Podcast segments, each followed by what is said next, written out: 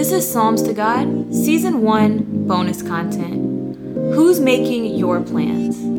You can find the transcript for this episode at www.psalmstogod.com slash plans. Woe to the rebellious children. This is the Lord's declaration. They carry out a plan, but not mine. They make an alliance, but against my will, piling sin on top of sin. Isaiah chapter 30, verse 1, CSB.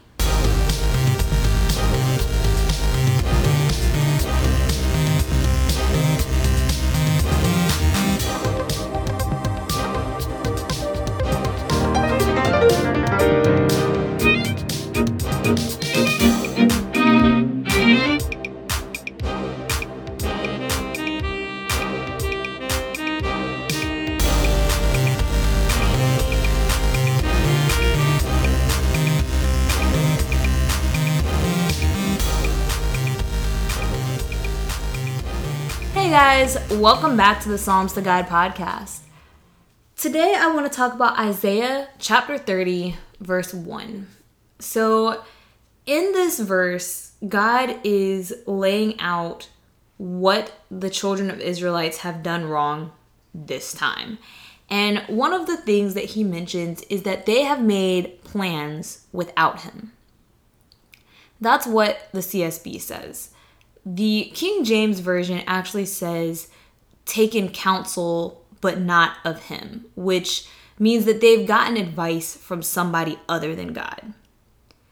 When I first read this particular line, my initial reaction was to think of doing something other than what God told me to do. So, kind of like Jonah was told to go to Nineveh, but he decided to do something else. He wasn't listening to God, he took somebody else's advice, his own advice, the devil's advice. It doesn't matter. He didn't take God's advice.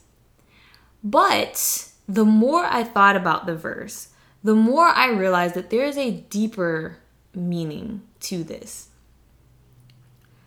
When we make plans, when we decide what we're going to do, what's cool, what's not cool, a lot of times there are certain people that have more influence over these decisions than other people.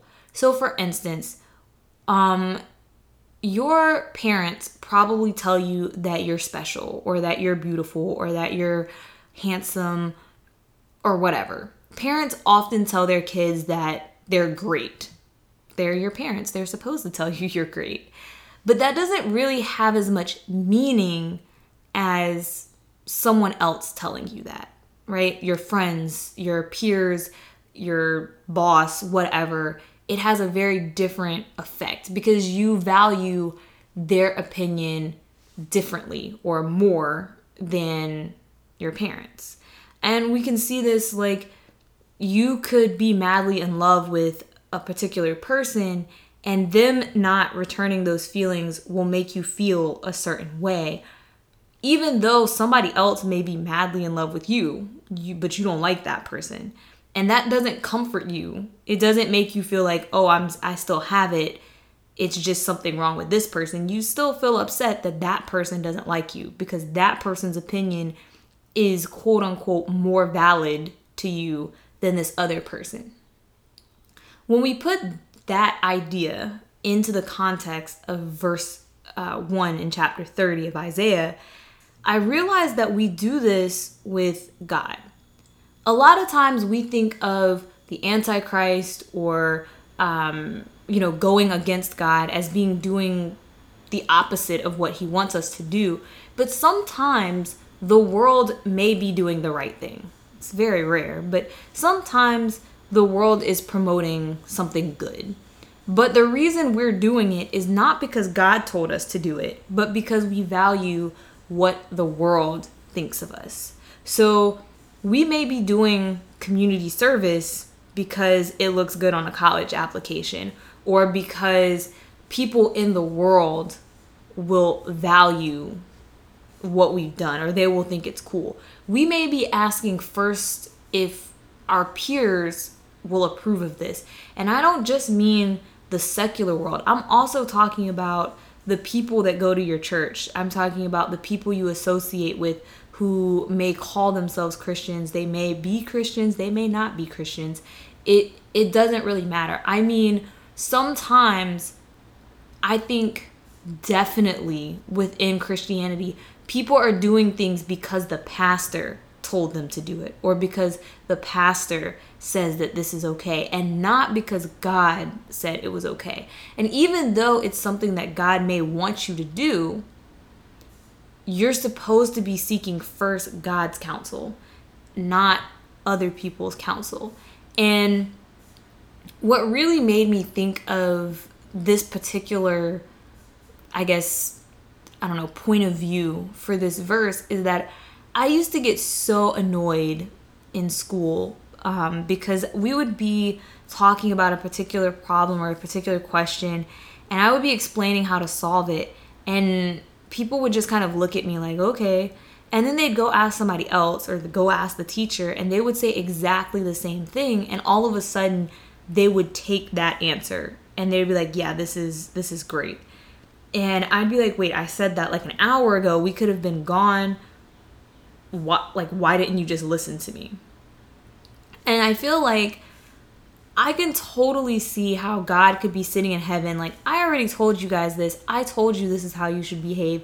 I told you this is what you should do, but you didn't want to do it because I said do it. You did it because J- Jane Doe told you to do it, or because this TV show promoted this idea, or whatever the case may be.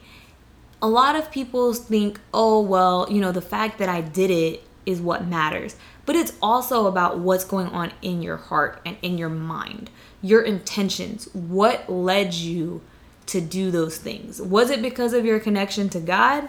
Or was it because you just thought it looked cool because all these other people were doing it or because this is what you know you've been raised to do etc etc and it's one of the things that i really wanted to think about as i go through my life. Like there are definitely some things that i think i've been taught that are just cultural like being polite to people.